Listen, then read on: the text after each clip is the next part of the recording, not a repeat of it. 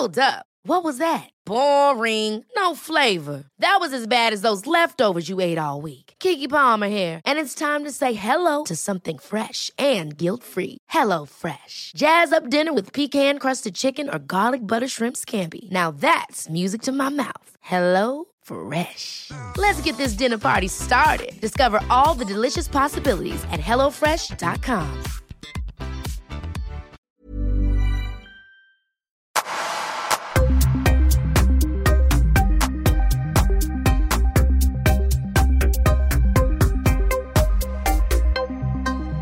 Bianca Antman, välkommen till Öppet sinne. Mm, Tack så mycket. Välkommen tillbaka, Tack, tack. ska jag ju säga. Ja. Du var ju här, var det i våras eller var det i somras vi spelade in? Våras tror jag. Det var det va? Nej, jag är inte helt säker, men jo, jag Nej. tror det.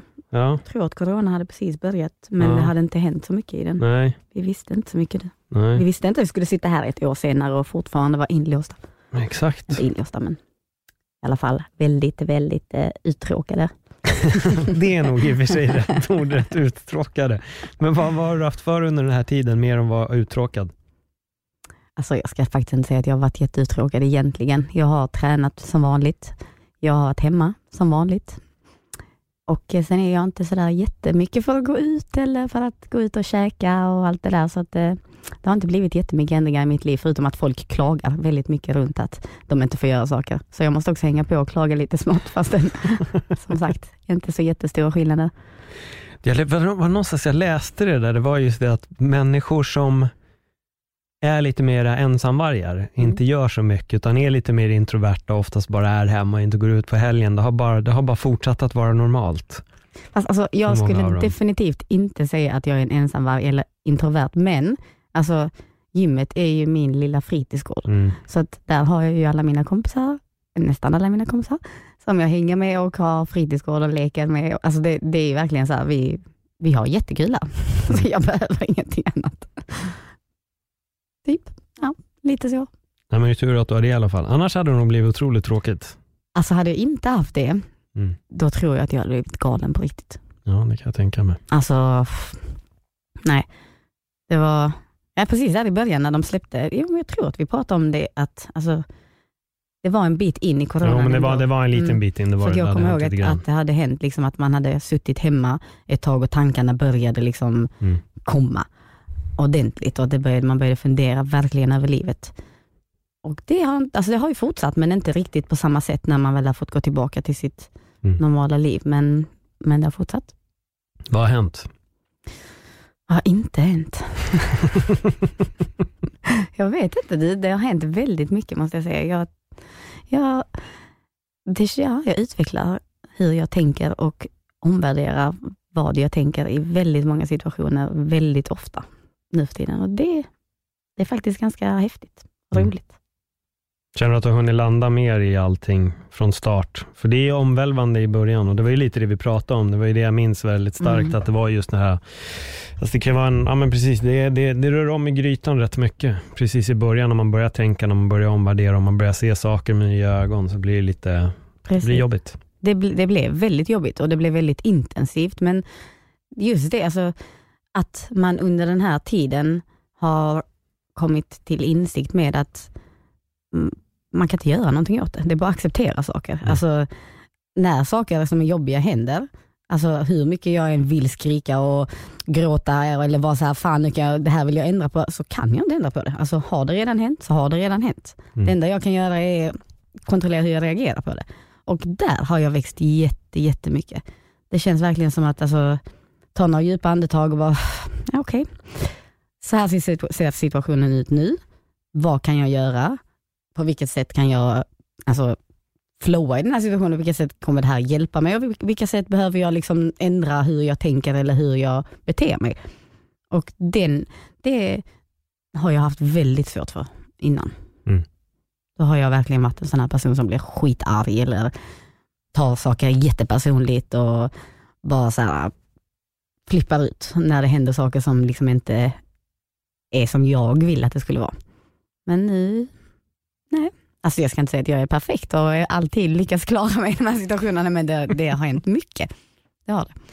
Jag trodde ju att du var perfekt. Jag vet. Alla tror det. jag skojar.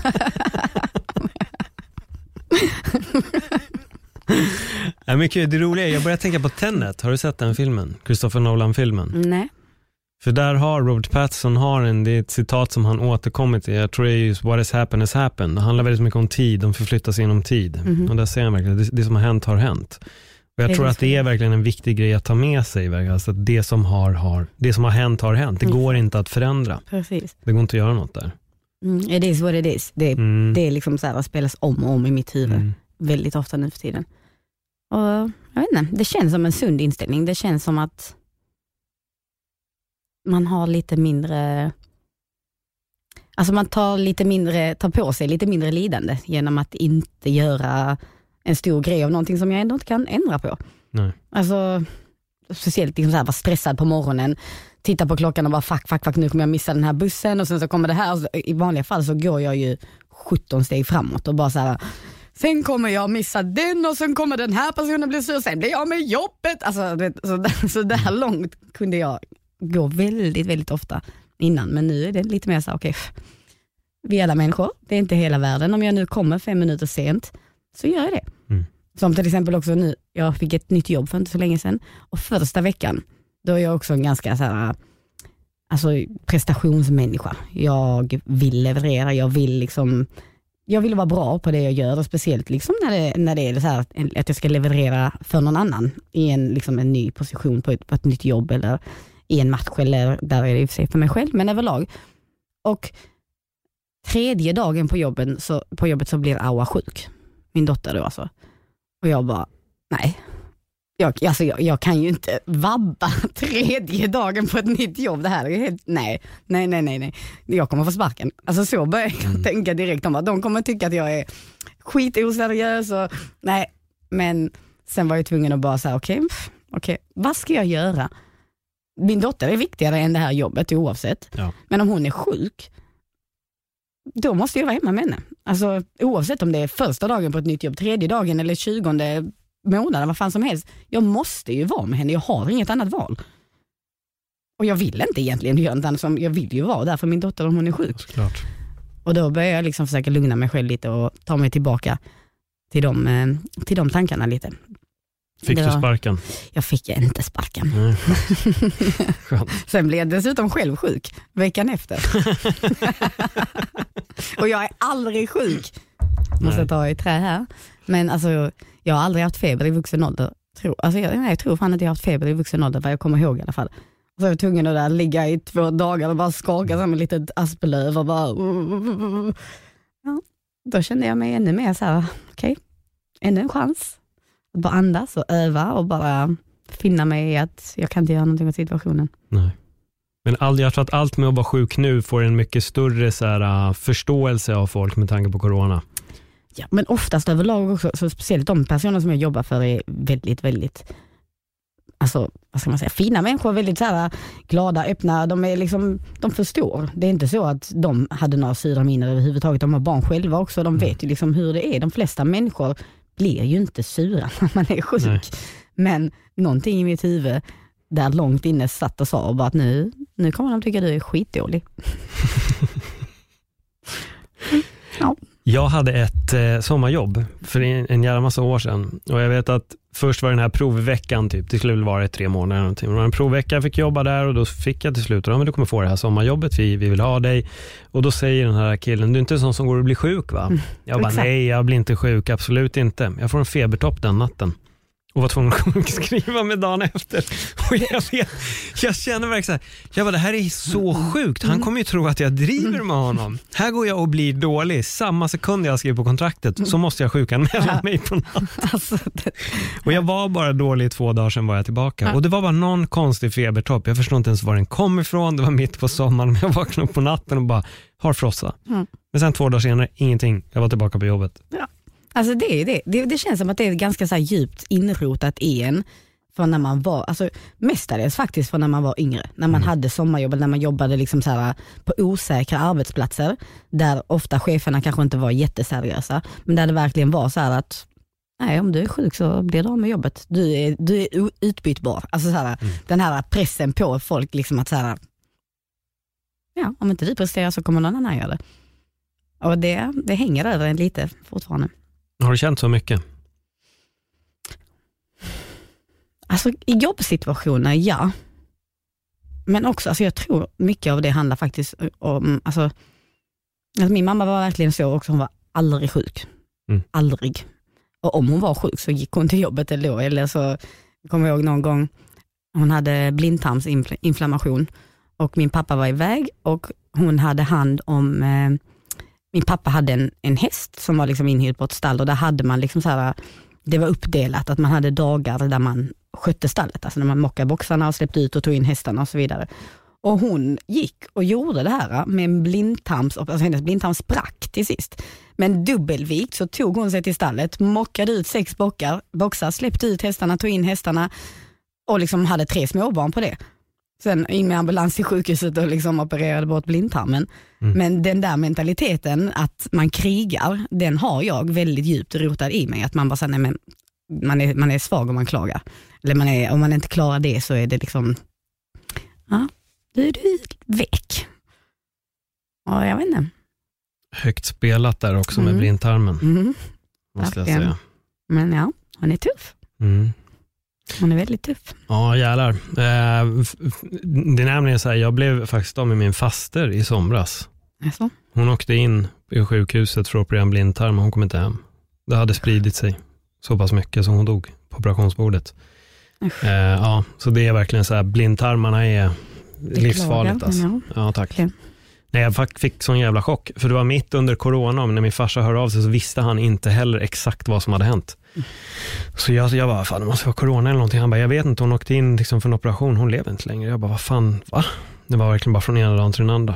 Men då hade hon haft en blindtarm, så när jag pratade med mina kusiner, de bara, nej men den hade spruckit och det hade spridit sig så pass mycket i de inre organen att de kunde inte rädda henne. Det var så pass illa. Mm. Så ja, sidhistoria och in i, in i Mhm. mitt liv. Nej, det var, en, det var en jävla chock kan jag säga, när Ja. jag fick veta det. Det, Det var otroligt konstigt att det var så. Speciellt i corona så tänker man, fan det måste vara corona. Mm. Men sen några dagar senare fick jag veta vad det var. Så ja, men tur att allting gick bra för din mamma i alla fall. Ja, verkligen. verkligen. Det är skönt. Det hade varit lite jobbigt om hon hade lämnat kvar tre små barn. Ja, För att hon skulle gå och mocka box. Alltså det är det också. mm. Man, man är så jävla fokuserad på, jag måste göra det här, jag måste se till att det här blir gjort, jag måste, Mm. men egentligen vadå måste? Alltså du måste ta hand om dig själv. Du måste åka in till sjukhuset. Du måste ta hand om din dotter när hon är sjuk. Man måste, liksom, man måste ta hand om sig själv. Man måste inte alla de andra sakerna som är liksom så här för andra. Och det där tror jag är, alltså det är verkligen, det är svårt att släppa den biten. Mm. Och det är svårt att acceptera att man är inte sämre för att man sätter sig själv först. Utan egentligen så är det det alla måste göra. För att Verkligen. kunna hjälpa andra också. Annars så sitter man där. Ja, om hon hade dött, vem hade hjälpt hennes tre barn? Det är inte så att liksom, ja, de som äger det här stallet hade bara så här, ja men vi tar ungarna, det är ingen fara. nej, nej, nej. nej, utan eh, nej, det är viktigt. Det är intressant hur rotat det där är hos vissa. Jag tänker lite också på det här du säger med att vara um, att du känner dig utbytbar, för det är väldigt många som inte känner så, Mm. utan känner sig istället helt outbytbara på sina arbetsplatser och får sen istället en jättestor chock Mm. när de helt plötsligt blir utbytta. Alltså med risk att generalisera lite så tror jag att det där är ganska manligt. Ja. Ja, Jag har nog hört det från båda hållen måste jag ska jag säga. Ja, det är, alltså, det är klart att det Mm. finns alltid på båda sidor så, men vi har pratat faktiskt en hel del om det i omklädningsrummet, där Mm. vi har väldigt intressanta Ja, samtal. locker room talk alltså, Mm. okej. Ja, eh, där kör. vi har pratat om så, så här till exempel, alltså, på en arbetsintervju, Mm. eller vi- jag har en, en, eh, en vän som jag tränar med som har jobbat som eh, rekryterare och har haft då liksom praktikanter som har tjejer som har gjort alltså värsta jobbet. De har liksom verkligen varit hur duktiga som helst, verkligen duktig flicka som alltså överpresterar, gör allting exakt som de ska och verkligen har den här shit jag måste verkligen se till att det blir. Och så killar som har så här, tagit sig igenom praktiken, inget speciellt. Sen så sitter de där då och ska anställa de här praktikanterna och killarna kommer in med värsta kraven och bara Ja, ja, om jag ska ta det här jobbet så vill jag ha SL-kort inkluderat i lönen. Jag vill ha den här. Och tjejerna bara så här, Åh, men alltså ja, får jag det här jobbet nu då? Typ. Ja, ja, jag vet inte om jag liksom, jag hoppas att ni har varit nöjda med min prestation här. Och, alltså, som sagt, det här är väldigt generaliser- alltså en väldigt generalisering, men alltså, jag känner igen mig väldigt mycket i det. Jag tror att du också gav svar på varför det nu finns då folk som tjänar lägre lön och så vidare. För går man in med den inställningen, Mm, din verkligen. lön kommer också bli lägre. Medan de som vågar stå på sig kommer också kämpa mycket mer för en lön. Definitivt. Men det stämmer nog säkert. Det, så kan det mycket väl vara. Sen tror jag alltid att det finns avarter i det där med. Liksom. Men, men ja, jag blir inte kanske jätte, jätteförvånad. Nej. Vissa är nog lite mer försiktiga tror jag. Jag kan Mm. nog känna igen det där i lite min mamma ibland som är den här, ja men åh, var inte för mycket så eller så eller så, eller kräv inte för mycket av det där och det där och det där. Men det är så, vad fan, va? Va? Då lägger man ju ribban lågt hela tiden Exakt. också. Medan det finns de som säger, ah, fan kräv det här, i värsta fall får du ett nej bara, så får Mm. du ändå bra. Jag tror att det är den inställningen man egentligen måste ha. Definitivt, alltså just det här, vad vad är det värsta som kan hända? Mm. De säger nej, okej. Sen då? Mm. Sen börjar en diskussion istället. Exakt. Helt plötsligt om du, om du går in och tänker så här, fan jag kan inte be om 10 000. Eh, för, alltså, nu pratar vi kanske om jag ska, man ska sälja saker, för där har jag Mm. också, det, det pratade vi om sist också. Men till exempel att sätta pris på, vi säger typ en företagsklass eller en så här team, teambuilding eh, event eller någonting. Och så bara, åh, ska man säga 10 000? Och de bara, okej, man bara, fan nej, varför sa jag 10 000? Ja. Istället för att liksom så här, gå lite högre och de bara, nja, men alltså eh, jag tänkte mer 12. Istället för att liksom bara gå in lågt och bara, men det här, det här låt känns ändå ganska bra. Oavsett vad andra människor tar, alltså man, man kan ju sitta och titta liksom runt på, jag brukar i alla fall göra det, titta vad andra människor tar Mm. för liknande saker. Men sen, alltså, ja, man, om man sätter priset för lågt så undervärderar man ju sig själv. Verkligen. Så är det. Och det, alltså, har, man, har man meriter, har man jobbat för att ta sig dit man är, har man erfarenhet och vet att man är duktig på vad man gör, varför ska man inte ta betalt? Nej. Nej, Egentligen. det, det, ska man ju alltså, såklart. Jag tror, men jag tror att många gör det, undervärderar sitt eget, nej, men sitt eget pris på sitt eget jobb. Mm. Att det blir lite där, åh det där är för mycket. Och det intressanta istället, de som sitter med sjukt mycket pengar tycker att det många av oss istället går och ber om är verkligen bara ingenting. det är det exakt. där som är, det är så intressant var på myntet man står någonstans. Ifall man är den som tycker att 10 000 är skitmycket eller den som tycker vadå, 40 000 är ju rimligt. Mm. Alltså det är det där som blir, blir väldigt intressant, speciellt när det gäller företag. Det är Mm. bara att dundra på. Exakt. Alltså.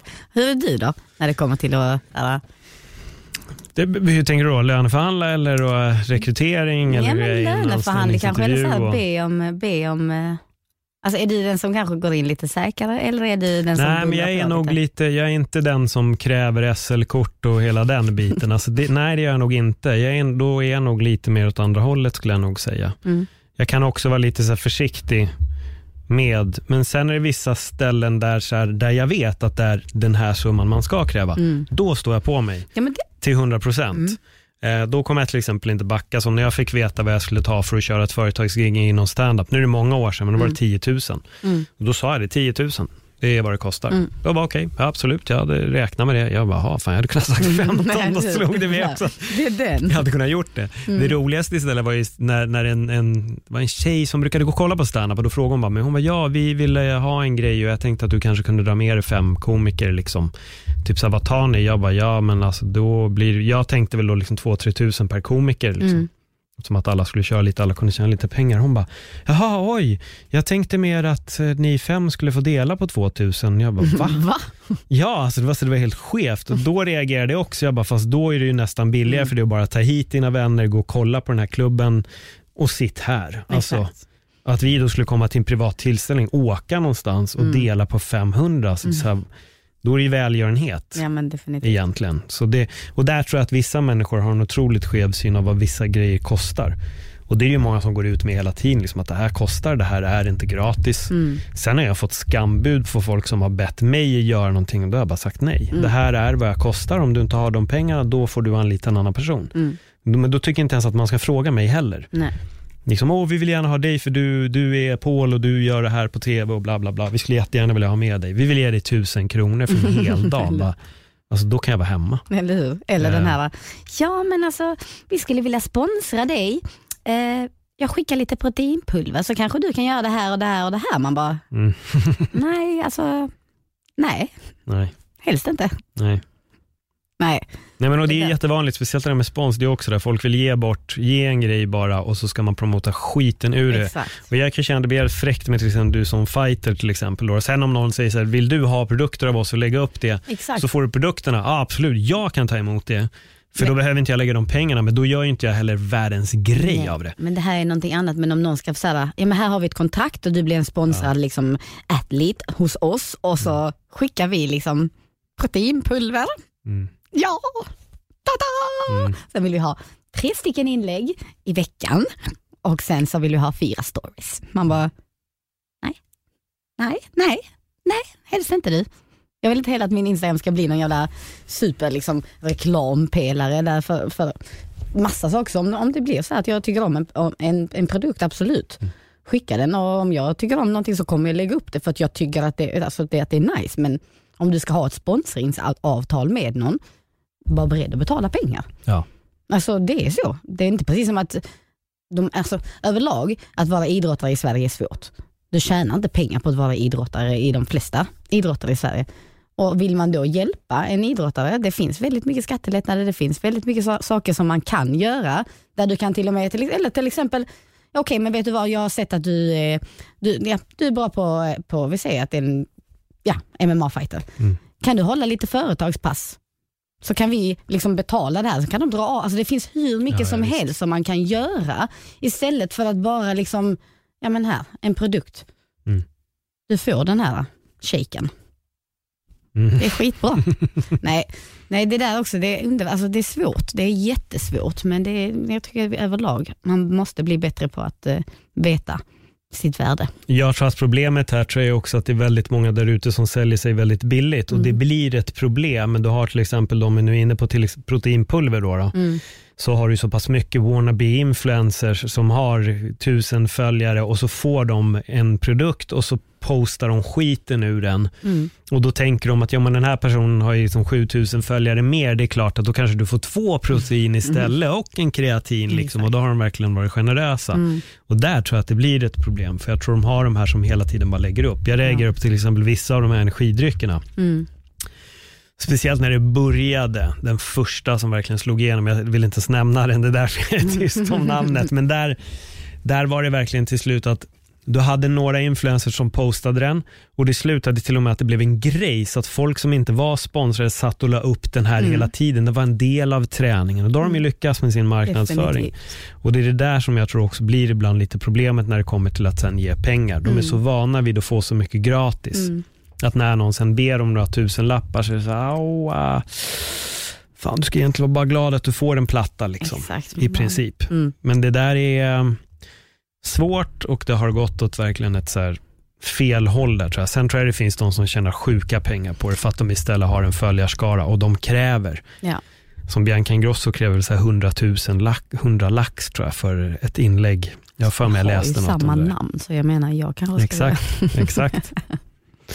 kanske ska börja köra på det nu. Ja. Ja.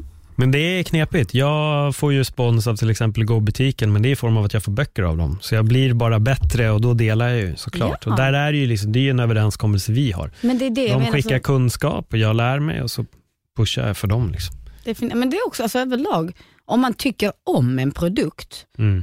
alltså om jag verkligen tycker om en produkt så lägger jag upp den Ja. oavsett om de har sponsrat mig eller inte. Alltså, och det är väl kanske det som är lite, alltså det är inte så att jag kommer, hade lagt upp massa liksom och ja, pushat för den här produkten, men om jag har liksom en ny träningströja till exempel som jag verkligen tycker är jättefin, ja, då kommer jag nog ta en selfie i den och lägga upp. eh, och det, är- det är ju bra, alltså det är ju det är ju så sociala medier funkar. Ja. Men när man ska vända sig till sponsring liksom till atleter, då tycker jag verkligen att det, företagen har lite ett ansvar där att försöka hjälpa. Och alltså, om man nu vill nå ut till folk på riktigt och ha bra förebilder och ha liksom folk som ska liksom vara med i reklamkampanjer och vara liksom så här, hur mycket kostar det inte att göra en reklam igen? Alltså när de gjorde tv-reklam, jättemycket. Hur mycket, alltså, man la hur mycket pengar som helst på det. Ja. Och ska man då få en person som ska ta en tid av sitt liv, kanske komma bli filmad, göra, göra liksom alla de här sakerna, betala. Mm. Alltså jag tycker inte det är mer än rätt. Nej. Nej, det är där jag tror att fler behöver verkligen stå på sig. Speciellt folk som är tidiga i sin karriär behöver också. Ja. Det är svårt. Jag tror också att det är inget det finns inget förbund, man får ingen rekommendation av, av någon egentligen. Jag tror att det finns väldigt många så kallade managers där ute som egentligen inte är managers och det sträcker sig inte bara inom liksom sport utan Nej. nu snackar allmänt verkligen. Ja. Jag vet också när jag höll på med träning, mycket street workout-biten som jag höll på med förut, dök det upp någon snubbe som påstod sig vara någon manager till en kille som liksom, han var ingen manager och den andra killen var inte någon atlet heller, men de började helt plötsligt bli om helt absurda summor pengar ifrån vissa tränings liksom, företag och alla sa ju bara nej. De, blev, de garvade ju istället åt dem och tyckte bara, vad är det här? Liksom, killen kan göra muscle ups och nu vill de i princip ha 10 000 spänn. Mm. Men det funkar ju inte. Så där har du igen det, det är lite med att vara outbytbar och Ja. utbytbar. Jag tror att vissa har en tro om sig själv och Exakt. de stormar också på. Mm, Det är ett väldigt konstigt fenomen det där. det är det. Det är jävligt konstigt. Sen finns det de som ja, bara försöker så här, jag vill bara få lite i alla fall. Mm. Men hur går det med träning och allting? Vad, vad, vad händer på den fronten? Har du några matcher snart? Sist du var här hade du gjort en grym debut med en snygg knockout som blev lite viral också va? Mm, Har den blivit ännu viralare sedan dess? det, det har det nog. Det Ja. har nog. Men eh, jag skadade knät och fick göra en knäoperation i slutet på oktober. Mm. Så att eh, nu håller jag på att rehabba och eh, är precis lite tillbaka och börjar kunna träna lite mer grenspecifikt, även om jag inte riktigt får än för min sjukgymnast. men jag kan inte riktigt hålla mig längre nu. Så att jag försöker skynda långsamt även om jag, alltså jag, jag har varit väldigt duktig med min rehab, det har jag verkligen. Och jag har, jag tycker att jag har kommit väldigt långt i den. Mm. Så att eh, nu har jag tagit över remmarna, eller tyglarna lite och kör lite som jag själv vill. Det låter alltså som att du är the female version av Tony Ferguson. som när han opererar knät så står du dagen efter på en balansboll och står och gör boxjumps. Alltså, ja, inte riktigt, inte riktigt faktiskt. nu har det ändå gått ganska lång tid. Alltså, Vad sa du, 28 tre timmar? Ja, ungefär. Men 28 oktober, och vad är det för datum idag? Idag är det den 10 februari. 10 februari, så ser Mm. du, det har ändå gått ganga länge. Mm, jo men det har det. Mm. det, har det. Så att nu har jag börjat eh, sparras lite och eh, det funkar bra. Det Mm. funkar jättebra. Jag försöker vara lugn som sagt. Det är inte, min, eh, det är inte riktigt min eh, starka sida. Jag är explosiv eller ingenting när det kommer till sparring. Men, eh, men nej, jo, det går framåt. Så det är kul. Siktar vi på kanske få match igen i maj. Spännande. Mm. Spännande. Vad har du underhållit dig med under den här tiden då, när du inte har fått göra det du har velat på grund av knäoperationen? Jag har rehabat mm, och jag har eh, kört det jag har kunnat. Alltså, jag har ju verkligen sett till att hålla mig sysselsatt. För mig det, har det viktigaste varit just att inte tappa rutinen. Mm. Alltså, tappar man rutinen till att gå till gymmet varje dag och liksom att lägga den tiden och börja liksom fylla sitt liv med massa andra saker, då är det så sjukt svårt att ta sig tillbaka. Alltså man börjar på något sätt lite så här, se vad man missar Mm. så att säga. Tänk, alltså, som sagt, jag är, jag är väldigt social människa och jag tycker ju om mina träningskamrater väldigt, väldigt mycket.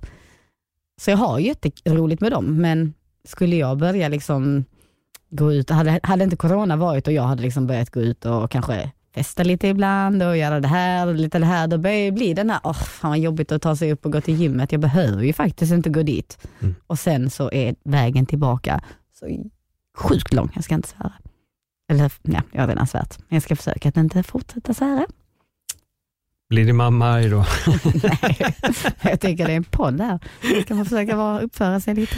Jag brukar säga man får ju säga exakt vad man vill. Däremot så på min, för egen skull så har jag verkligen så här, jag ska verkligen undvika att svära. Men när folk frågar på mig, får jag svära? Ja, ja, ja. kör. Bra. Men i mitt eget huvud så är jag så här, jag ska inte svära. Jag, ska inte, Jag, jag jag måste tänka på språket. Det är den. Ja, men det är väl vad som händer nu. Ja.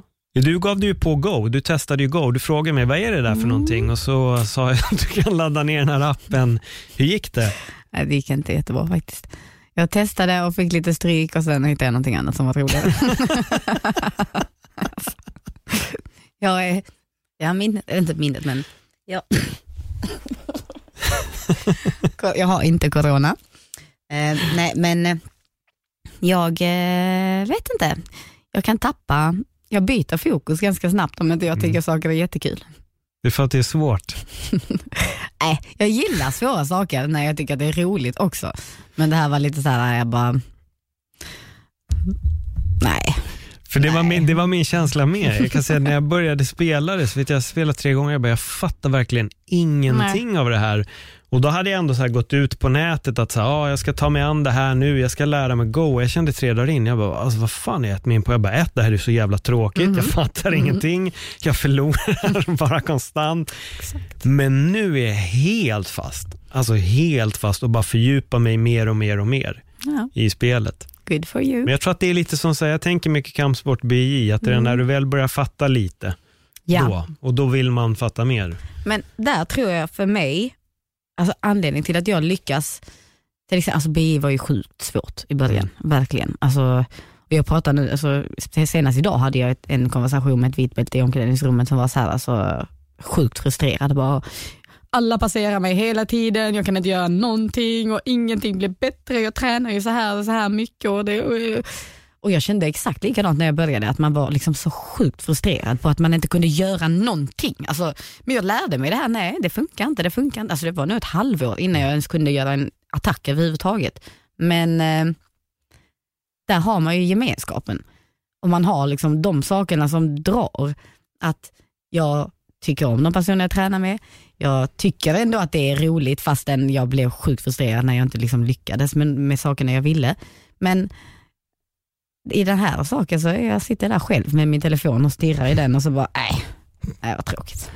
Då Igång. är det lättare att skita i det. Ja, men det, nej, men det förstår jag. Jag hade nog gjort det om jag inte hade haft lite det här kravet på mig själv. Eh, Men i Go säger man det att man ska ta sina första hundra förluster, sen kan du börja spela. Sen börjar du med din första match. Mhm. Att det är lite det som är Mm. inställningen. Och Det låter som att det är samma med Mm. BI. Liksom, bli utstrypt hundra gånger, sen kan Mm. du börja med BI. Mm. Jag tror att det är det som krävs ibland. Det är hårt i början och det är svårt för att man fattar inget. Men Precis. sen ser man bara det här äh, nätet som börjar öppna upp sig och då börjar allting bara bli mer och mer spännande och intressant. Ja, har du strypt ut Kristall någonting förresten? Eller är hon fortfarande... Mm, mi, mi, mi, mi. Jag har ju varit skadad nu i fyra månader så jag får skylla på det. Men jag har inte strypt ut Kristall, nej. Men jag lyckades nästan stoppa en passering. Oj, ja, kändes det bra? Det kändes, eh, det kändes faktiskt bra måste jag säga. Det var, det var, var framsteg. Ja. Såg du Tony Ferguson och Charles Oliveira-matchen? Nope. Fan, den måste du ju faktiskt se. Mm, den, ja, det Om att vara just dominant på marken. Ja. För det var helt otroligt alltså. Charles Oliveira gjorde ju vad han ville. Eller den vänta, vänta, vänta, gjorde, gjorde jag visst det? Jo, Ja. jo, jo, det gjorde jag. Det, kom, ja, det, var, det, var, det var lite, jag vet inte om jag får säga så här, men det var lite våldtäkt va? Ja, nej, men det var, Mm. ja, nej, han var ju totalt manhandlad där inne. Mm. Det var sjukt. Mm. Nej, det, den, jo, jag kommer ihåg Mm. nu. Den matchen såg jag och bara satt så här typ, oh, mm, Mm. mm, oh. Så att ja, nu skulle jag haft en kamera här för att visa mina fina minspel. Mm. Du, jag tänkte på, jag rekommenderade, du, eh, rekommenderade ju en bok för dig. Mm. Don Miguel eh, Ruiz. Ruiz. Mm. Ja, du läste den, eller hur? Mm, det Vad gjorde tyckte jag. du? Jag älskade den. Jag har här på min eh, mobil så har jag de här, Ah, snyggt, Mhm. de fyra de fyra, eh, vad säger man, grundstenarna. grundstenarna. Och försöker verkligen att påminna mig om det Mm. hela tiden, hela tiden. Och någonting som är ganska sjukt, men eh, när jag var, jag var nog också så här 15, 16 någonting. 16 måste jag ha varit. Då fick jag en bok av min farbror som, min, jag berättade att min faster är väldigt spirituell och Mm. väldigt, eh, ja, lite häxa, lite, lite så här hippie, rolig människa. Min farbror har alltid lite försökt vara lite liknande men inte riktigt liksom, inte riktigt, alltså han har inte lyckats hela vägen. Men han gav mig en bok när jag var 16 som jag har hela tiden, alltså, när jag flyttade in i den här lägenheten så flyttade jag min 20 gång från när jag flyttade till Stockholm. Mm. Så jag har flyttat sjukt mycket. Och det är inte mycket saker jag har tagit med mig, men den här boken har jag lyckats släpa med mig i alla de här flyttarna utan att läsa den. Alltså jag har haft den sedan jag var 16 utan att läsa den. Tror du inte det är en bok av Don Miguel Ruiz? Mm. Det var ganska sjukt. Och eh, den har jag läst, inte riktigt hela, men eh, jag vet inte. Det, han, är, han är väldigt, eh, inspirerande och väldigt, jag tycker verkligen om hans, hans sätt att tänka på och förklara saker. Och, alltså nej, det, de, har, de, de har gjort så skillnad i hur jag tänker. Speciellt kul. det här med att inte ta saker personligt. Den har jag jobbat väldigt mycket med. På vilket sätt då? Vi pra- jag vet ju att vi är vanliga, och jag, f- f- om ni inte har hört första avsnittet, det skulle jag nog egentligen ha sagt för typ en halvtimme sedan, men lyssna gärna på det första avsnittet med, med Bianca här i podden, för det är en, då får ni verkligen en fin länk på allting som vi pratar om här nu. Ja, nej men just att så här, det är ju inte, det handlar inte om, alltså vad du gör eller vad du säger eller vad du känner handlar ju egentligen inte om det, om mig. Utan det handlar om hur, hur, hur du blir träffad eller så här, vilka sår jag nuddar med vad jag säger eller med vad jag gör. Så om jag kanske är på irriterad, om jag är på dåligt humör och mm, säger någonting till dig som kanske, jag vet, nu ska jag, nu har jag ett dåligt exempel här, men om vi, vi ska försöka hitta ett bra exempel på det här nu då. Jag menar om att jag fräser bara så här, nej men jag har inte tid med dig just nu liksom, och så går jag därifrån och så kanske du bara, fan vad otrevlig hon är nu liksom. Var- Varför, varför gör hon så mot mig och är hon sur på mig för någonting och bla bla bla. Men egentligen handlar det kanske bara om att jag är jättestressad över att jag har måste att, eh, sjukanmäla mig på mitt jobb här nu den tredje dagen. Eller någonting annat och överlag, alltså allting, alltså alla situationer är- är ju så, även liksom i relationer och i, alltså om, om man bråkar med sin partner i någonting, eller i, alltså i, en, i ett förhållande. Allting som de, de gör har ju liksom att göra med vad de har gått igenom tidigare i livet och hur, liksom, hur de här sakerna just träffar såren som vi har. Och om man försöker att inte ta det personligt så kan man också hålla sig från att reagera på det sättet som man kastar någonting tillbaka och låter deras, liksom, deras sätt att, att uttrycka sig toucha mina sår. Och den, då, på det sättet så känns det som att man kan undvika konflikter väldigt, väldigt mycket. Och eh, Det tycker jag verkligen har gjort stor skillnad. Har du märkt när du tittar på folk att de tar åt sig? Mm.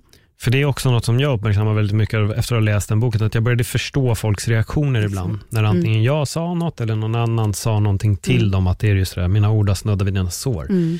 Jag tycker den är så otroligt bra, just den, den just, det är så kul att du tar upp det, för det är verkligen någonting som har fastnat väldigt mycket från den boken. Mm.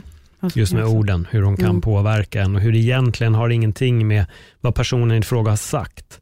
Men det är de här gamla minnena av vad de här orden betyder som påverkar personen. Precis. Men nu får du mig att känna mig utbytbar till exempel. Mm. Ja, exakt. Eller nu får jag mig själv att känna mig utbytbar för jag har satt ett krav Mm. från samhället. Samhället har satt ett krav som jag har levt upp till länge och känner att jag måste fortsätta leva upp, det till, upp till det men istället, eller utan att istället Vänta nu tappar jag det hela här, men just att det, det, det tar ju i den här att jag inte riktigt är tillräckligt, att jag måste göra någonting för att vara tillräckligt och då måste jag prestera på ett visst sätt när de här kraven är bara i mitt huvud. Det är, alltså, det är bara påhittat. Och vi är experter på att titta på de här grejerna också. Definitivt. Det är det. Definitivt. Jag visste inte att den boken hade fastnat så mycket för dig. Vi har ju Mm. pratat lite, men kul att du till och med har grundstenarna som printscreen Ja, i, det, i mobilen. ja. Ja, men det är bra. Hur var den andra boken, den som du inte hade läst klart? Den var lite mer, alltså den handlar mycket om eh, helvetet och himmelen. Medan att helvetet och himmelen är i oss och är i, liksom, i världen vi lever i. Så att när vi lever i, eh, alltså att vi lever, vi skapar vårt eget helvete genom att skapa vårt, att hålla kvar vid vårt egna lidande och hålla kvar vid liksom så här alla saker som vi pratade om innan som vi inte kan förändra. Då sätter vi oss i en situation som är helvetet. Alltså vi sitter i, vi skapar liksom en, en miljö för oss själva där vi mår väldigt dåligt över saker som vi egentligen inte kan förändra. Medan när vi lär oss att släppa alla de här sakerna, när vi lär oss att förstå att ja, det här hände, men det har hänt, den tiden har passerat, jag lever i nuet, då kommer vi leva i himmelen. Alltså, och han förklarade väldigt, väldigt bra och väldigt ingående. Ehm, och eh, ja, De är duktiga och det jag fascineras av just av hela Ruiz-släktet är att de har ett sånt enkelt sätt att sätta ord på väldigt stora saker om man säger så. Ja. Stora händelser och grejer som präglar en väldigt mycket genom livet. Har du läst någonting mer? Är det något annat du har läst? Alltså, eller? Jag följer honom, honom på Instagram eh, och läser alla saker som han lägger upp där. Men sen finns det ett annat an Instagram-konto som jag har fastnat väldigt mycket på. Fan, nu börjar de borra här. Jag vet inte om det låter in i podden, men det här rummet brukar ju sällan fara mycket ljud. Men ja, ni får stå ut om det låter i era lurar. Den heter Finding Awareness, Mm. tror jag. Måste på dubbel. Jo, Finding Awareness. Ehm, och alltså, jag vet egentligen inte vem det är som, som ens driver det här kontot. Men alltså, både hans liksom så här, texter som han lägger upp, men också captionen. Alltså han lägger Mm. ofta upp väldigt långa captions där han förklarar saker så sjukt bra. Och alltså det är ganska extremt. Mm. Det är ganska så här, alltså när man läser det först, om man inte har kommit en bit in på den här resan med att liksom inte ta saker personligt och att, eh, alltså om man tänker liksom skillnaden mellan eh, attachment och kärlek. Eh, alltså om man inte liksom börjar lära sig och börjar liksom fundera på de sakerna så kommer man nog ta ganska mycket av det som han säger som ganska liksom, alltså till och med liksom, vad ska man säga, förolämpande. Att bara, men vadå, va? Ska inte jag kunna be om det här? Eller va? Ska inte jag kunna kontrollera? Eller ska inte jag kunna liksom så säga till min partner vad den får och inte får? Alltså, Mm. det, väl, alltså det, det, det är ganska, den är ganska väldigt djup faktiskt. Och vissa saker har jag faktiskt också svårt, inte, alltså inte att jag har svårt att acceptera det, men att jag känner att jag är inte där än. Mm. Så långt har jag inte kommit in i den här. Men det får mig att öppna, öppna mina tankar väldigt mycket och se på saker igen på olika sätt. Vissa krävs, tycker jag är intressant när du säger det där med att folk tar åt sig, för det är, det är- det är väldigt tydligt, speciellt på sociala medier idag. Folk Mm. tar åt sig av allt möjligt alltså. Verkligen. Gör det jättepersonligt eller målar upp en bild av världen som egentligen inte är eller balanserar upp. Jag, vet, det- jag såg, det var någon som hade lagt upp det var en bild på en tjej med mask och så stod det att om eh, man kunde få hela världen att hålla sig hemma och eh, sätta på sig mask, hur kommer det sig att vi inte hela världen, varför lägger man inte energi på att få folk att börja träna och tänka på sin hälsa istället? Mm. Och då tänkte jag, fast va? Först och främst, hela världen har inte mask. Det finns de som totalt skiter i masken. Träning och hälsa har förespråkats sen alltid, men Mm. även där, folk skiter i det. Mm. Men just nu så målas det upp oftast en värld som är, det är hela tiden åt en extrem. Det är alltid jättepolariserat, att allting är så här eller allting är så, men det är ju inte det. Nej, alltså, Det är som att folk tror att hela världen är i lockdown. Den är inte det. Nej. Folk som säger att vi här i Sverige är i A lot can happen in three years, like a chatbot may be your new best friend. But what won't change? Needing health insurance. United Healthcare Tri Term Medical Plans, underwritten by Golden Rule Insurance Company, offer flexible, budget friendly coverage that lasts nearly three years in some states. Learn more at uh1.com. Ever catch yourself eating the same flavorless dinner three days in a row? Dreaming of something better? Well, HelloFresh is your guilt free dream come true, baby. It's me, Gigi Palmer. Let's wake up those taste buds with hot, juicy pecan crusted chicken or garlic butter shrimp scampi. Mm. Hello Fresh. Stop dreaming of all the delicious possibilities and dig in at HelloFresh.com. Let's get this dinner party started.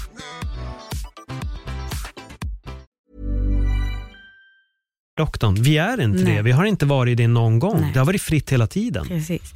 Det har jag funderat jättemycket och vi har diskuterat väldigt mycket om det med, med mina tjejkompisar.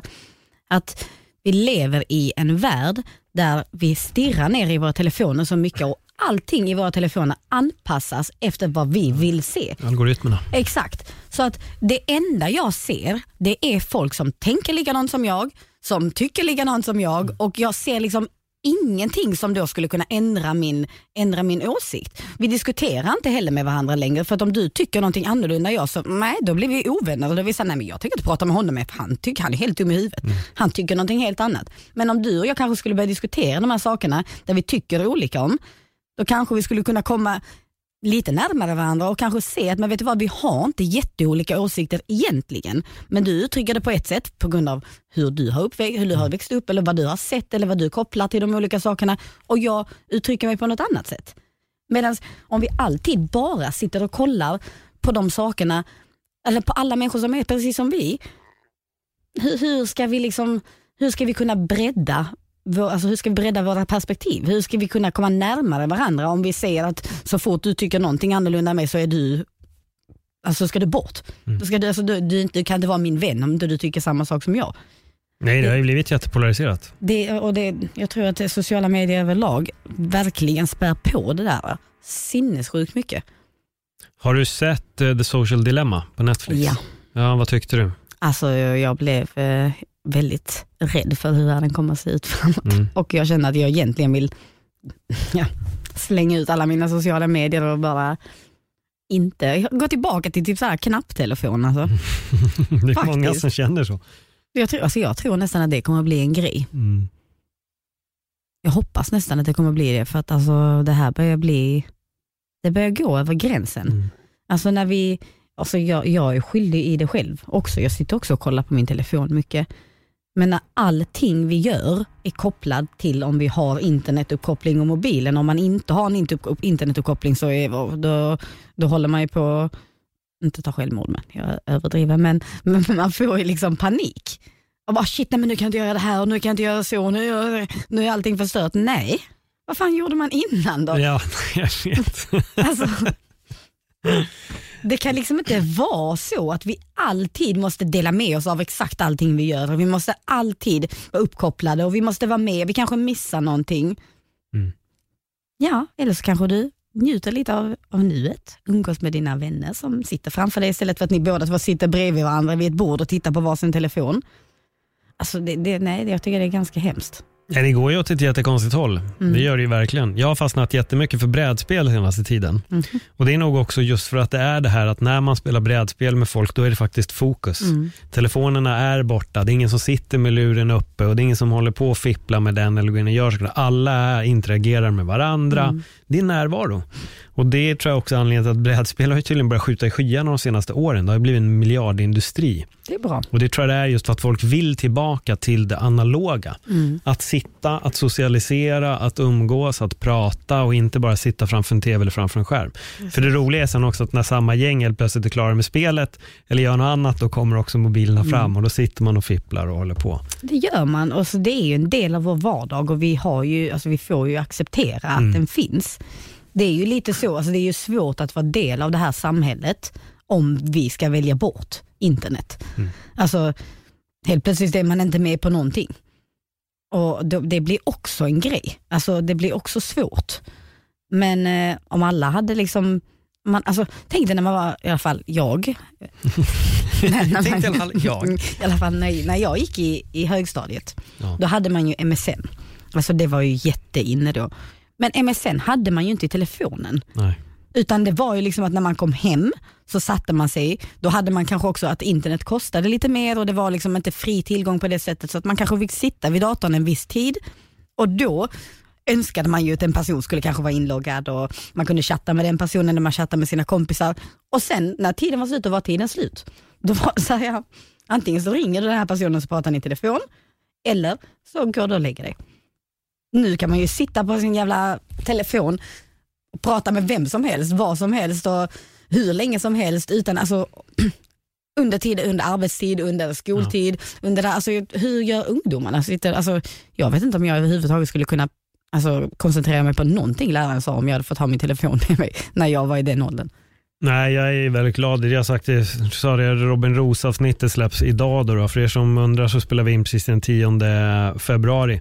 Där kom vi också in på det och jag sa det att jag är väldigt glad över att jag faktiskt växte upp under en tid då det inte fanns Facebook, Instagram och sociala medier och mobilerna, telefonerna. Så jag, är, jag tror det hade satt det måste sätta sån jävla press på folk och Mm. speciellt unga. Det måste bli jävligt jobbigt. Och just det här med att vara tillgänglig hela tiden. Hela tiden.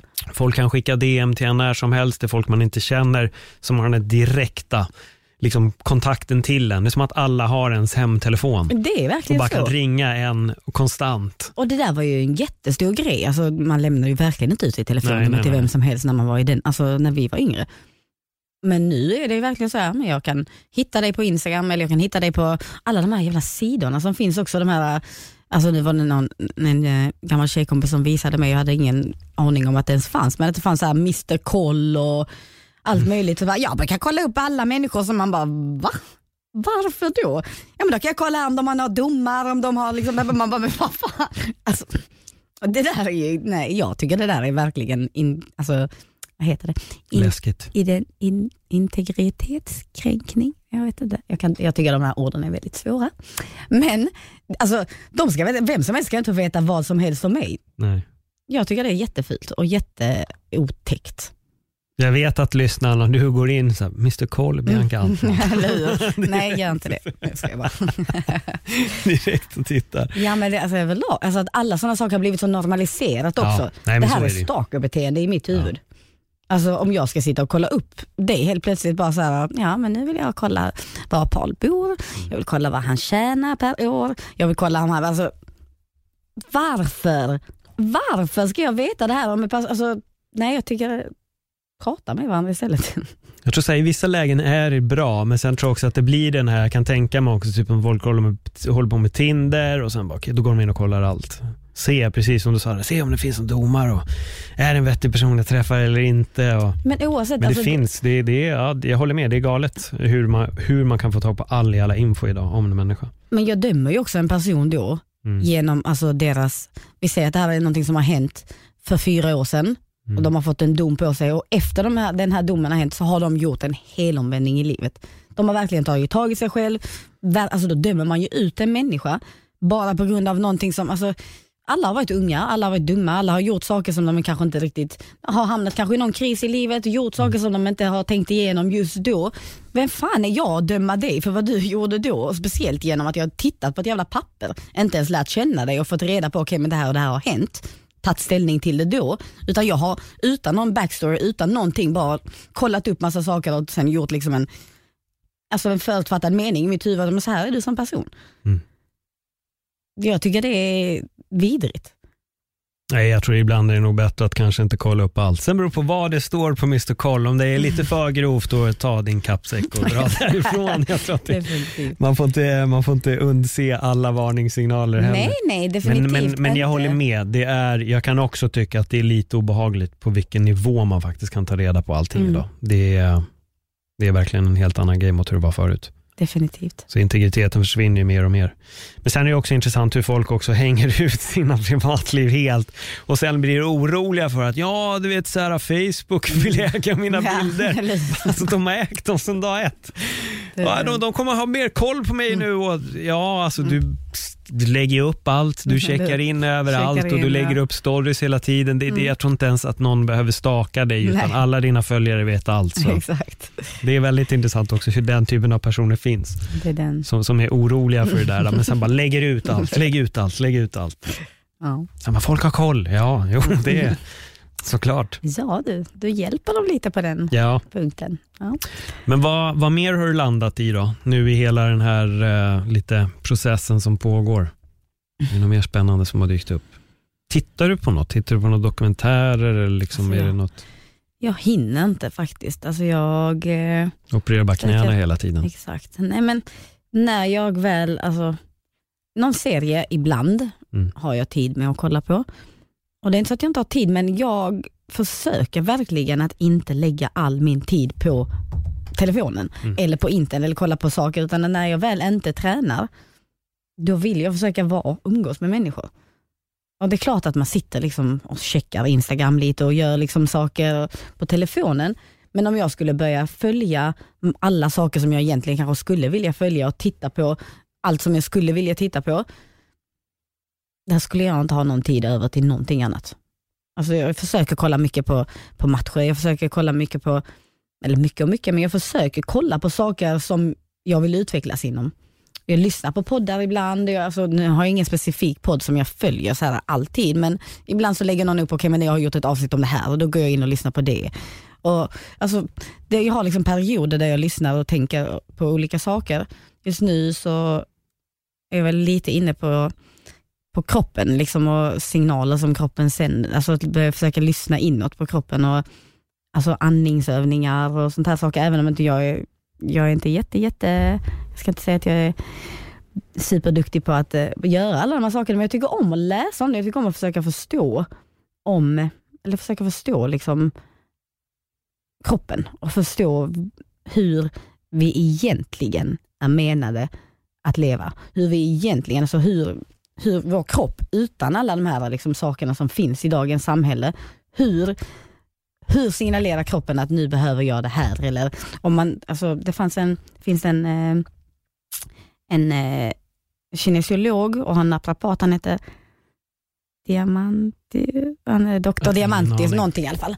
Jag, jag har glömt vad han heter, dålig på namn. Men han lägger upp mycket så här, ja men om du har ont, eh, om du har ont här så tyder det på att, eh, alltså, ja nu har jag så jävla dåliga exempel här nu också, men Alltså att allting i kroppen är kopplat mm. till varandra. Att ett holistiskt tänk har jag alltid haft eller velat försökt sträva efter att ha. Men att det liksom, kroppen pratar med oss, verkligen, hela tiden. Näringen vi ger kroppen, sättet som vi hanterar den på, sättet som vi liksom lyssnar på var vi har ont säger oftast någonting om någonting helt annat. Alltså om jag har ont i, i mjälten, nu ska jag ta upp den här listan bara för den, för han la upp en sån här, jag tar och säger hans namn också, för att han var faktiskt väldigt intressant. Ja, Dr. Diamantis heter han. Och här till exempel så har han lagt upp då organ och känslor enligt kinesisk medicin. Eh, och du har levern till exempel att göra med ilska och irrita irritabilitet. Mjälten med oro och övertänk. Hjärta med överglädje och otålighet. Lungor med sorg och depression. Njurar med rädsla och osäkerhet. Alltså sådana här saker tycker jag är sjukt intressant att läsa om. Och bara liksom så här, försöka förstå och försöka lägga ihop saker och, och ja, tänka på just hur kroppen egentligen är designad för att läka sig själv. Det är, Om vi låter den. det är inte alla som eh, tänker holistiskt. Det är något jag också har lyft flera gånger. Det är egentligen inte min idé. Paul Check tror jag som sa det från början att det finns en expert för knät, det finns en expert Mm. för handen, tummen, tån, men det finns ingen som kollar på helheten. Nej. Jag tror att det är det där som är många gånger problemet med allting som händer idag. Tar du ont i knät tittar majoriteten bara på knät, Mm. men de kanske inte kollar höften eller foten och Exakt. hittar problemen där. Vilket Exakt. också leder till väldigt mycket problem, skulle jag säga. Verkligen. Så det är alltid intressant med någon som har ett mer holistiskt tänk. Mm. Vad är det för andningsövningar du har börjat prova? Alltså jag har börjat med så här Wim Hofs, Mm. eh, de här där man, eh, då brukar jag köra så här tre rundor, när man bara andas djupt och sen håller andan. Och det är sinnessjukt hur långt man kan ha, alltså jag har hållit andan i två och en halv minut. Mm. Alltså jag blev så chockad själv, för innan har jag kanske kunnat hålla andan när jag har försökt liksom, i kanske 30 sekunder eller någonting om man har varit under vatten och bara oh shit, det här var jobbigt. Och så bara ligger man där och bara, vad fan jag håller fortfarande andan, det här är Ja. jättekonstigt. Men alltså det, det är sjukt. Och det, det är verkligen väldigt, väldigt tydligt hur, alltså man börjar känna liksom när det tinglar liksom i kroppen. När det, alltså, vi har ju så här fight and flight system, alltså det parasympatiska och det sympatiska nervsystemen. Och de flesta av oss är ju uppe hela tiden i det här fight mode. Så att vi är liksom på helspänn, så när vi väl börjar göra de här övningarna, när vi börjar andas med magen och när man börjar liksom känna efter så börjar de flesta bli ju illamående och blir yra och bara så här, shit vad fan är det som händer? Och det tyder ju på att du ännu mer måste göra de här övningarna och måste komma ner. För att annars så kommer vi, alltså det, det är ju väldigt många system i kroppen som stängs av eller i alla fall liksom dras ner på för att du ska liksom, din kropp ska vara redo att fly. Eller din kropp ska vara redo att fightas mot ett eh, jävla lejon eller vad fan som helst liksom, som kunnat hänt bakåt i tiden men som fortfarande liksom inte har utvecklats. Om vi hela tiden lever i den här konstanta stressen, då blir det ju så att alltså, kroppen funkar inte som den ska. Och då får vi alla de här sakerna som vanliga sjukdomar, vi får ont överallt, man går alltid och drar upp axlarna mot öronen när man är stressad och gör att man får ont i axlarna, får ont där, får man ont i ditten och ditten och sen börjar man överbelasta där och så händer någonting annat och så sitter man där och bara, nej, du jag har ont i knät ja. Mm.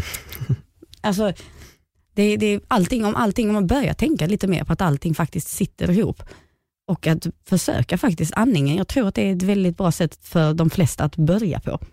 Så är det verkligen. Har du testat kallduscha och sånt också? Jag försöker samla mod. Jag har stått i duschen många gånger och försökt liksom att eh, nu ska jag göra det, men jag hatar kyla. Alltså det, det är det värsta jag vet. Mm. jag badar inte ens i Sverige på sommaren överhuvudtaget. Alltså, jag tror jag badade faktiskt förra året, men det var första gången på jag vet inte hur många år.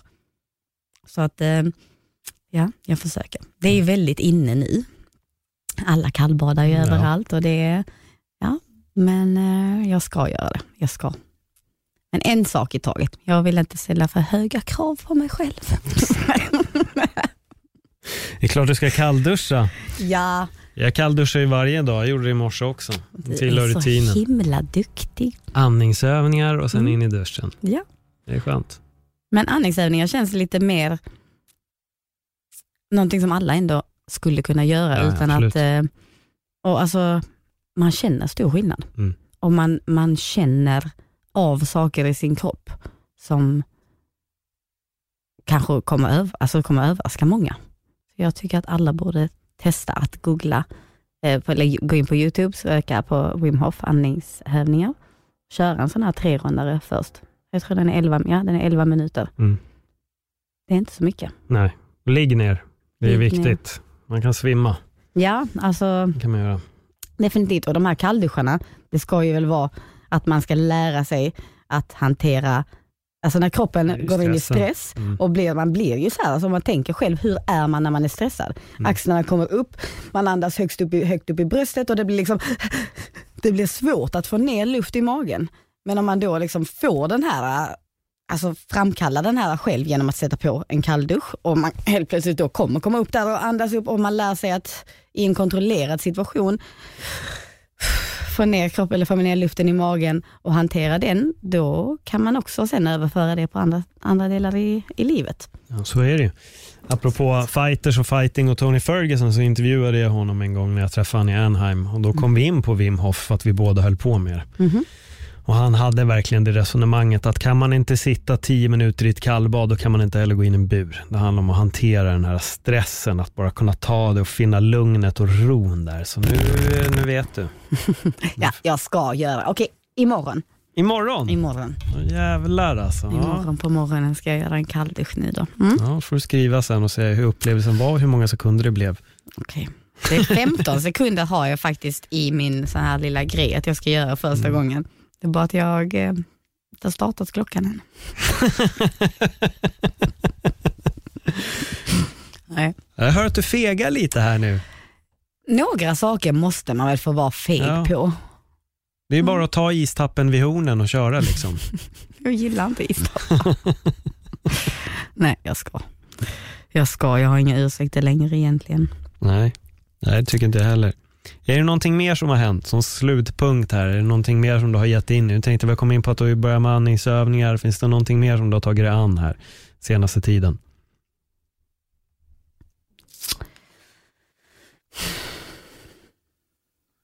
Ja, alltså. Jag tycker det är ganska mycket att försöka leva efter de här fyra, försöka Mm. andas. Alltså den här Don't make assumptions som är tredje Mm. hörnstenen i eh, Don Miguel Ruiz. Alltså jag är så bra på namn här. I alla fall.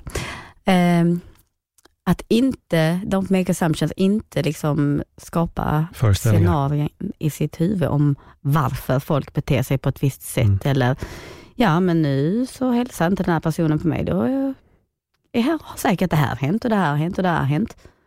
Det, är- det är faktiskt, alltså de två, don't take it personal och don't make Mm. assumptions, de två, de två tycker jag är någonting som har, de som har, har gjort mest starkast inverkan. Jag gillar också just föreställningar, det är, för den är, det är lätt att göra föreställningar om vad som ska hända vid en viss tidpunkt också. Mm.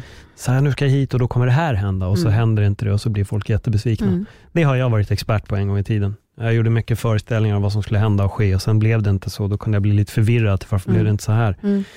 Mm. Men sen insåg jag då, fan, jag kan inte, det är ju som att, det, sån spåkula har jag inte.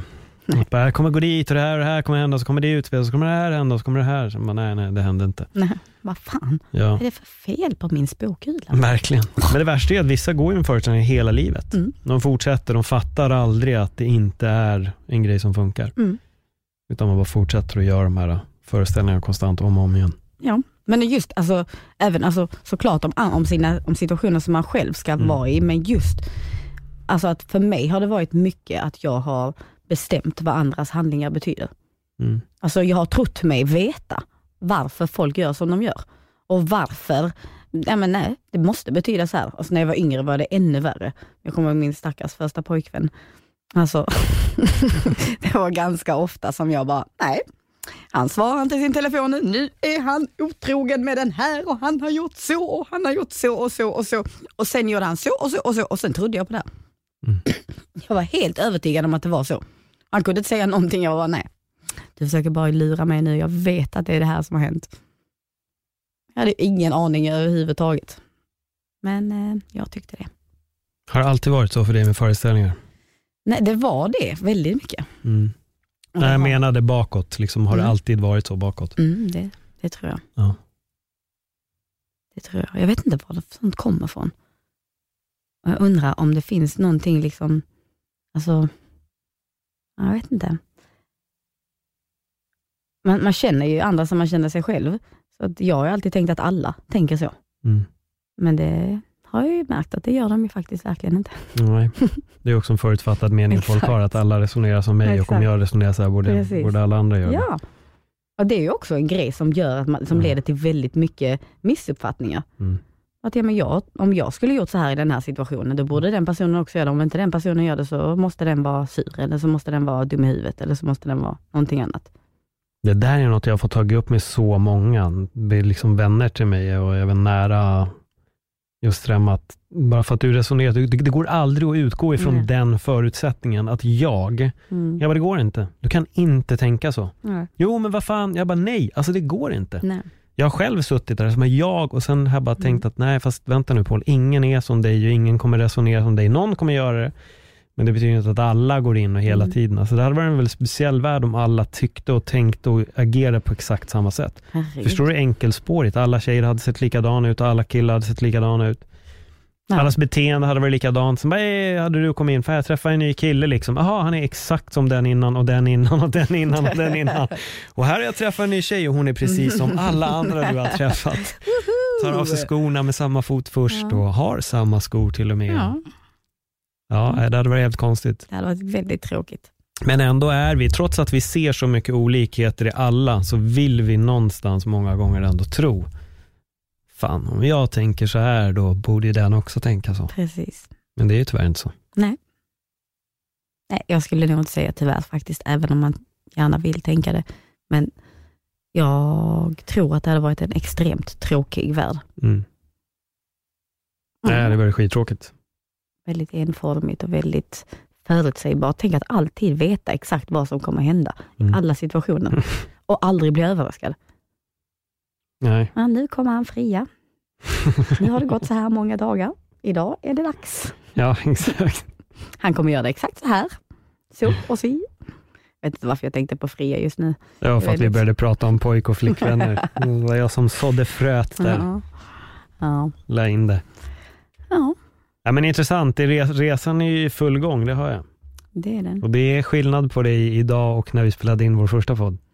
Det är det. Det är det definitivt. Även om vi inte gick lite, lika djupt. Det kändes Nej. som att vi ändå har skrapat ganska mycket på ytan idag. Mycket. Mm. Men eh, det behövs det också. Men jag tror att det var mycket nytt då. Det var Det var det med. Och det var mycket känslor. Ja. Jo, men det är det jag menar. Det är där jag märker skillnaden. Du har landat mer i det. Mm. Och det är det där, det är det som jag vet själv. I början så var det, jag, jag, jag personligen, när allting började kunde jag bara känna en otrolig förvirring i allting. Jag tyckte Mm. bara det kändes som att hela verkligheten vändes upp och ner. Det kändes som att väldigt mycket som jag var fostrad och skolad i var egentligen bara en jävla lögn. Verkligen, det där. Det var ett påhitt och Mm. var, var kom allt skitsnack ifrån? Men sen jag bara med tiden bara landat mer och mer i det. Och till slut har jag bara blivit mer och mer avslappnad i allting och fortsätter bara att se mer galenskapen som sker av en viss anledning. Men jag försöker inte ställa mig mitt i vissa grejer, även om jag tycker att det är väldigt intressant att betrakta vissa saker närmre. Mm. Det kan jag gilla, att gå in i vissa grejer och Jag titta på dem. Men sen många gånger så är jag bara väldigt distanserad till, till ganska mycket. Mm. Men eh, i början är det ju, det är ju som, man är ju som eh, Neo i Matrix, det är ju verkligen det. Man vaknar upp och bara, "Oj, Mm. vad fan? Och egentligen är allting likadant, Ja. men det är helt förändrat. Alltså, verkligen helt förändrat. Mm. Nej, alltså jag kände mig jag känner mig, ja, som sagt, jag sa det lite sist, och vi har pratat om det också någon gång, att jag har känt mig galen i perioder. Mm. Och när man har haft så mycket känslor och ifrågasätter så många saker på samma gång, Mm. så blir det så här, men varför tänker ingen annan på de här? Varför, varför, va? va? Mm. Varför, varför, har inte min mamma lärt mig det här? Varför, har inte, varför tänker inte hon så? Är hon galen? Är jag galen? Det, alltså, nej, jag blev sjukt förvirrad. Men Jag var förvirrad en väldigt lång period. Jag är nog förvirrad fortfarande också. Kommer man nog vara. Det är, liksom, det är ju det också lite, att man måste lära sig att njuta av resan och inte bara tänka på målet hela tiden. Nej. För, alltså ja, resan är målet. Så Exakt, ja, men det är ju så. Klichéigt. Destinationen är graven. Tyvärr, alltså, men det är lite så, det är en, det är en resan är ständig och destinationen är till slut, är till slut graven. Men jag tror att processen pågår hela tiden och det är väl som jag kan känna, för mig går det jättemycket i vågor. Ibland är jag mer i det och ibland kliver jag ifrån och bara vissa grejer får gro och sen är man där igen, Exakt. fortsätter utforska. exakt. Men det är, det är upp och nervändande. Jag tror också att det, jag vet inte, det, jag, jag tror att det är lite det här att vi blir uppfostrade på ett visst sätt efter en viss mall. Mm. Alan Watts har egentligen en, en sån jävla bra grej om det där med det här. Jag tror det är What If, nej det är inte den, han, har ju så många bra saker, men det är en som är just det här med att gå i skolan. Mm. Man ska skaffa betygen och så ska man börja i high school och så ska man göra det och sen ska man skaffa ett jobb och så ska man göra det här och så kan man få en bra lön och hit och dit och så kämpar du efter det och så ska du skaffa familj.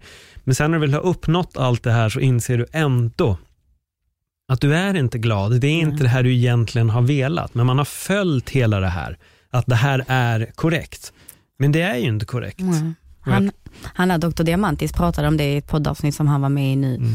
nyligen. Då pratar han om till exempel att barn, vi säger att ett, ett barn är vuxna, man, som, vuxen så vill man ju gärna fråga barn, vad vill du bli när du blir stor? Så typ så här hela tiden, vad vill du bli för någonting? Utan inte någonting om vad, alltså, vad är du för någonting eller vad, vad vill du göra just nu, utan vad vill du bli när du blir stor? Min dotter är också väldigt inne på det att hon vill bli stor. Hon vill kunna göra allting som vi stora gör och hon vill kunna vara vaken på kvällarna och äta godis när hon vill och allt vad, alla de här sakerna. Men pratar han då om en situation med en pojke som eh, gillar att leka med, med eh, postbilar eller brandbilar eller vad det nu var för någon typ av bil. Och så frågar föräldrarna, vad vill du bli när du blir stor? Och han säger, ja men brandman typ, eller jag kommer inte taxichaufför, jag kommer inte ihåg vad det var, men det var någonting liksom som de här då föräldrarna som man tar i exemplet var lite så här, nah, fast nej, det vill det väl inte bli liksom. Men han har ju liksom bara lekt med postbilar då till exempel, eller brandbilar. Så att det, han bara kopplade så här, för han har ingen aning om vad han vill bli när han blir stor, när han är en liten, ett litet barn liksom. Och då märker han då typ att, ja men okej, de ogillar det här svaret. Det kan inte vara rätt då. Nu måste jag hitta ett bättre svar så att de blir nöjda. Och sen så säger, då kanske då föräldrarna är advokat eller är, är någonting annat som liksom är något så här lite finare jobb. Och när han säger det nästa gång de frågar så märker han att men titta nu blir de nöjda med svaret. Nu, nu är jag nog på rätt väg. Och helt plötsligt då så kan man skapa liksom en hel värld för sig själv som man egentligen inte överhuvudtaget känner att det här är vad jag vill göra men man har märkt att jag fick bekräftelse för det här. Det här var rätt i mina föräldrars ögon och mina föräldrar är alltså allvetande. Man tänker ju så när man är liten. Man vet ju inte, alltså man, man tänker ju att vuxna vet allt. Och sen helt plötsligt så går man i, i skolan och inte för att man vill lära sig saker eller för att man tycker saker är intressant att lära sig utan för att man vet att om jag ska bli advokat nu då måste jag ha de här betygen. Så då kämpar man med målet att jag måste ha de här betygen, inte med att jag måste lära mig allting och jag måste liksom så utveckla mitt, min, mitt intellekt och bli liksom en, en person som, som, som kan saker eller förstår saker om världen utan helt plötsligt bara är det betygen som är det viktiga. För betygen är det man får pengar för när man får många, man får du MVG så får du kanske pengar av dina föräldrar för att det är bra betyg. Och för du kommer hem med dåligt betyg så är det så här, nej det där var inte bra. Och hela tiden så då går man i den här fällan att man söker någonting som man kanske inte överhuvudtaget, överhuvudtaget har någon koppling till själv eller vill själv. Men samhället eller föräldrarna eller bara någonting har satt det här i ditt huvud, att det här är vad som är rätt.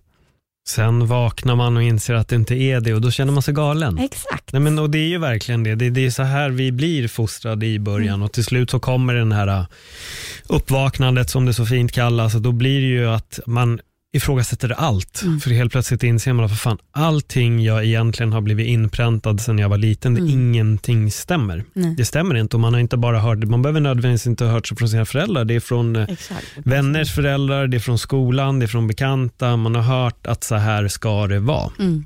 Ehm, och det är klart, det blir helt omvälvande när man väl landar i det. Mm. Och då börjar all ifrågasättning. Mm. Och Jag tror det är det som händer med oss. Jag tror att vi är egentligen inte gjorda att leva som vi gör idag. Nej. Vi är, inte, vi är inte skapta för att spendera åtta eller fler timmar på ett jobb fem dagar i veckan, aldrig umgås med familj, knappt hinna göra någonting annat, bara träna ett projekt för folk som jobbar länge på dagarna.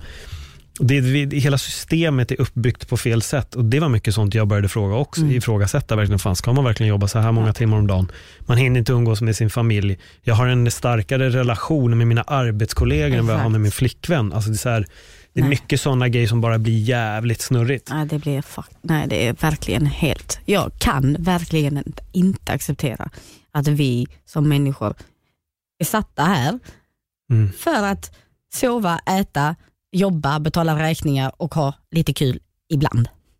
Nej. Alltså, nej, det, det kan inte vara meningen att, alltså, att det ska vara på det sättet. Det går inte. Det, det, fin, alltså, det finns ingen chans att det är meningen att det ska vara på det sättet. Och Nej, inte om man strävar efter sjukt- lyckan. Nej, men alltså det, det är ju, då är vi ju, vi är ju ingenting annat än robotar om det är det enda vi ska göra med våra Mm. liv. Vänta ut tills den dagen som vi liksom då, ja nu tog det slut. Vad fan har man gjort? De, man, man lever ju inte då. Alltså man, Nej. man, man är levande men man lever inte. Ja, men det är därför folk mår dåligt också. Mm. Folk mår dåligt. Och sen kommer insikten och då blir det jobbigt på ett annat sätt. Ja. Nej, jag, jag, jag håller med. Alltså det är, mina stora ifrågasättningar har ju verkligen varit sånt. Mm. Väldigt, väldigt mycket. Det var också en sak som jag tog upp i en, en podd som jag hade för länge sedan, som inte finns kvar längre, som heter, hette PT-podden Paul och Tobbe. Där brukade jag och min, min eh, komikerkollega Tobbe Ström brukade till slut gå ganska djupt i vissa ämnen. Mm. Men då tog vi upp just konceptet frihet. Är vi Mm. fria? Mm. Ehm, folk anser ju då att, typ nu under corona väldigt mycket, ja men mina rättigheter och mina friheter försvinner. Men jag Mm. frågar mig istället, är du någonsin fri egentligen? Har folk någonsin varit fria? Att om du går till ett jobb som du hatar, fem Mm. dagar i veckan, jobbar åtta eller fler timmar om dagen, då är du redan slav under Mm. dina egna omständigheter. Mm. Där är du låst. Det är den riktiga egentligen tjuven i, eller boven i dramat. Och jag skulle säga att du är först fri när du går till ett jobb som du älskar, när du Mm. känner att du har tid, när du har tid att göra saker. Mm. Inte bara bränna det på det som ska vara, typ ett jobb. Så jag skulle nästan ifrågasätta alla som påstår att de inte har en frihet på grund av något annat. Titta istället på din arbetssituation. Mm. Där kommer du märka om du är fri eller ej. För om du bara sitter där bara för att, då är du faktiskt fången. Men du själv som har valt det. Definitivt. Så. Men det är svårt att bryta sig loss från det, för man måste betala sin hyra och bla bla bla. bla, bla. Så det är hela tiden det här med en fot inne och en fot ute. Precis. Och det är det jag tror blir, blir jobbigt i början när man vaknar upp för det här. För man vill egentligen loss från allt bara. Man vill Mm. bara fly. Men sen inser man att okej, fan jag måste ändå faktiskt fortfarande tjäna pengar, behöver göra någonting och jag kan inte bara sticka totalt. Exakt, och jag vill faktiskt på något sätt ändå vara en del av samhället. Ja, ja. Jag vill ju vara bland mina kompisar, min Mm. familj och jag vill ju liksom ja, kunna gå på bio ibland och kunna gå ut och käka om jag vill det. Jag vill faktiskt inte egentligen bo i en stuga ute i någon djungel någonstans. Även om det hade varit nice att göra en period. Men eh, nej, vi är ju tyvärr formade att, eh, ja. att ändå liksom, vi vet ju inte så mycket annat. Nej, det är ju det också. Det här är ju det vi vet. Mm. Det är det. Men jag tror nog att om, när liksom MMA-karriären är helt över för dig, då tror jag nog ändå att du flyttar ut i den skånska urskogen igen och bosätter dig där i, i ett hus. Sa du skånska ur, ur Ja. alltså. Nej, du, inte, det, det kommer jag definitivt inte göra. Däremot kanske någon skog i någon djungel. Alltså någon inte Ut i Amazonas istället. Uff, Eller mitt, alla- mitt i djungeln planterar du en skog. Det hade ju varit rätt intressant. Jag, Mitt bland alla palmer och stora regnskogsträd så planterar du upp så här ek och björk och lite gran. Nej. Och så skriver du Skåne på en lapp. Welcome to Skåne. Alla bara what? välkommen till Malmö. Ja, Soundtracket. nej, nej, kanske inte. Kanske inte. Men det finns, Zac Efron, vet du, har du Mm. sett hans sån där Nej, men Netflix-serien Mm, eller? mm. Nej, jag har inte sett den. Den har jag, kollade jag på, på några avsnitt i alla fall. Och de, de åkte till ett ställe i Costa Rica Mm. där det var liksom en grupp människor som hade liksom startat ett eget liksom samhälle, där allting är liksom byggt på energi, alltså äh, åter, återvinn... Vad heter det? Återvunnen energi eller Ja, återvinning? Återvunnen energi. I alla fall, de är självförsörjande Mm. helt. De bara lever på det som finns liksom omkring i, djungeln och eh, de har skola, där, där liksom, alltså det, hela, hela systemet, liksom, det är liksom en, en by där som de har byggt upp. Och hela det systemet var verkligen jättefint. Alltså, jag var sjukt imponerad av deras, alltså, jag skulle vilja veta lite mer om skolan och hur de tänkte, för alla gick i samma klass, eh, alltså all, oavsett åldrar. Men de hade liksom ett upplägg där de på något sätt lärde varandra. Och där de, alltså, ja, ja, ja, som sagt, det var väldigt lite om skolan, men det var ändå så mycket att jag blev nyfiken på att jag skulle vilja veta mer om den här skolan. Men sen är det bara lite så här för mycket Komma gör I sådana där ställen, att man ska liksom sitta och hålla varandra i handen och sjunga när man ska äta. Tills, alltså, ah, jag, jag vet inte riktigt, jag är inte jättemycket för sånt. Det blir lite för mycket så Sektigt till hippie och sektigt. Mm. Det blir ju det, men i, i teorin, alltså bara tanken på att leva i ett sånt här samhälle där alla liksom har sin roll. Ingen jobbar med någonting liksom utanför, utan alla lever sina liv, alla umgås med varandra, alla liksom bara liksom är. Och tar hand om varandra tillsammans, sköter allting och bara, det, det, det är väldigt, väldigt fin tanke, men jag vet inte riktigt om jag skulle klara det i praktiken. Det låter ju som han Don't drink the Kool-Aid. Nu kommer jag bara inte ihåg vad han heter för den här pastorn. Var det Jim Jones han hette kanske? Tror jag på 70-talet någon gång. Han var en eh, han var en vanlig pastor tror jag, i en kyrka bara. Men han fick med sig så mycket folk att de stack ut till, det måste ha varit djungeln i, okej vi säger någonstans i Sydamerika. Mm. Stack de ut och började bo där, men fler och fler började förstå att det här var, det var mer än bara ett, ett umgänge Mm. och de var självförsörjande och de Mm. levde där och fixade sitt och alla tyckte att det var helt fantastiskt. Liksom. Mm. Men det slutade med att han fick majoriteten att ta livet av sig. Mm. Och det var det just, de dra- drack the Kool-Aid, de, de Mm. gav en dricka som var ett gift och de började med att ge det till barnen Mm. och sen drack de vuxna det och det var vissa som försökte fly och några lyckades ju fly. Så det finns ju vittnesmål där det är då typ en pappa som berättar att hans barn dog. Liksom. Så varför måste alltid de här psykopaterna ta över och Mm. ta förstör alla de här äh, små äh, För du känner till uttrycket med Don't drink the Eh, Kool-Aid? nej, faktiskt inte. Men eh, jag ska där faktiskt... Jim, du, så fort du bara tittar på det här, då kommer du direkt veta vad det är. och då För kommer det jag direkt inte längre jättekänt. vilja alls tänka Nej. på att... Nej, men det, det är en, den är väldigt intressant. De har Mm. gjort, jag vet inte var jag såg dokumentären om det, men det var tre delars dokumentär där man verkligen fick veta hela starten Mm. På hela hans, eh, ja, det som blev en sekt till slut. Det är jätteintressant. Mm. Det var ett program som handlade om fler sådana här olika sekter. Vad- hur de började och vad som hände. Och det är helt otroligt, men folk, folk fastnar för det. Jag tror det är lite det här, uh, nu säger inte jag att det här Zac Efron-grejen är det, bara, det var den bilden jag började få upp i mitt huvud när jag började Jo. prata om det. Jag förstår alltså att man kan tänka så, men just den där verkade vara nice. Mm. Men som sagt, det är ju ändå någonting i en som är lite så ah, mm, nah. Mm. Sen känns det verkligen som att det är, det är psykopater. Det är oftast psykopater som dras dit och vill vara någon form av gud. Och att alla ska dyrka dem och det finns ju flera tusentals Det sådana finns jättemånga sådana här. psykopater. Nej, och men- jag tror att det är det vad folk vill ha den här på något sätt, utopin där de får leva si- och göra sitt. mm, Jag tror många gånger till slut så blir det också att det där blir en så här storhetsvansinne med många av Mm. de här. En del klarar det säkert, det är helt fint, men jag tycker till exempel som The Beach med DiCaprio, den tar upp det ganska bra. Att till slut är man redo att döda Mm. någon för att fortsätta leva i den här Exakt. världen. Och jag tror att många gånger så man behöver ha en fot inne och Mm. en fot ute. Jag tror att en, det här är vår verklighet Mm. på något vänster. Vi är inte en stam någonstans som Nej. inte har haft kontakt med omvärlden, utan vår verklighet är den här. Exakt. Det är, ja, det är knepigt. Det är väldigt knepigt, men på något sätt så ska man nog lyckas hitta ett sätt att få leva som man vill. Ja. Jag tror ju mycket på den här skogen i djungeln Nej, med Malm. jag tror faktiskt inte det.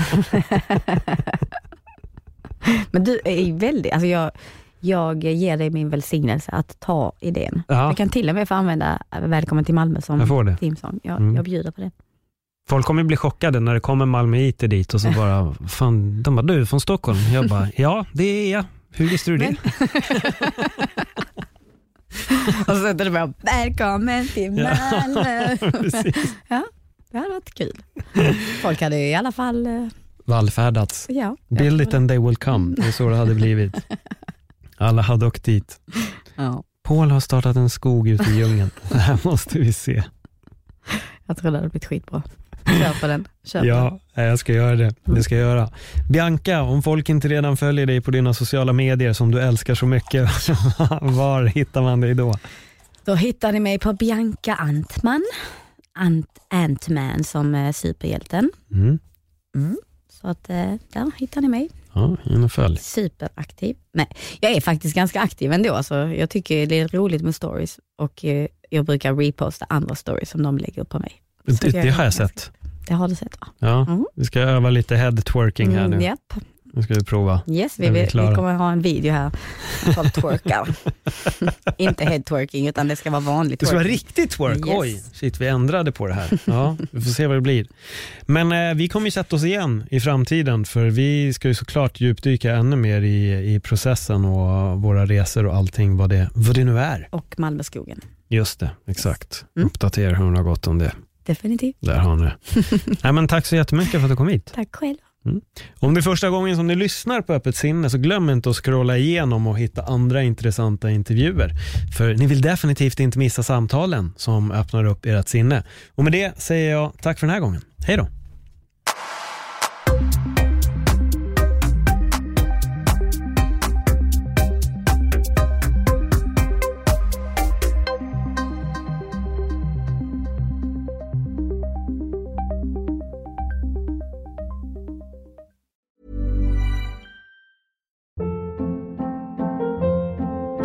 Hold up. What was that? Boring. No flavor. That was as bad as those leftovers you ate all week. Kiki Palmer here, and it's time to say hello to something fresh and guilt-free. Hello Fresh. Jazz up dinner with pecan-crusted chicken or garlic butter shrimp scampi. Now that's music to my mouth. Hello Fresh. Let's get this dinner party started. Discover all the delicious possibilities at hellofresh.com.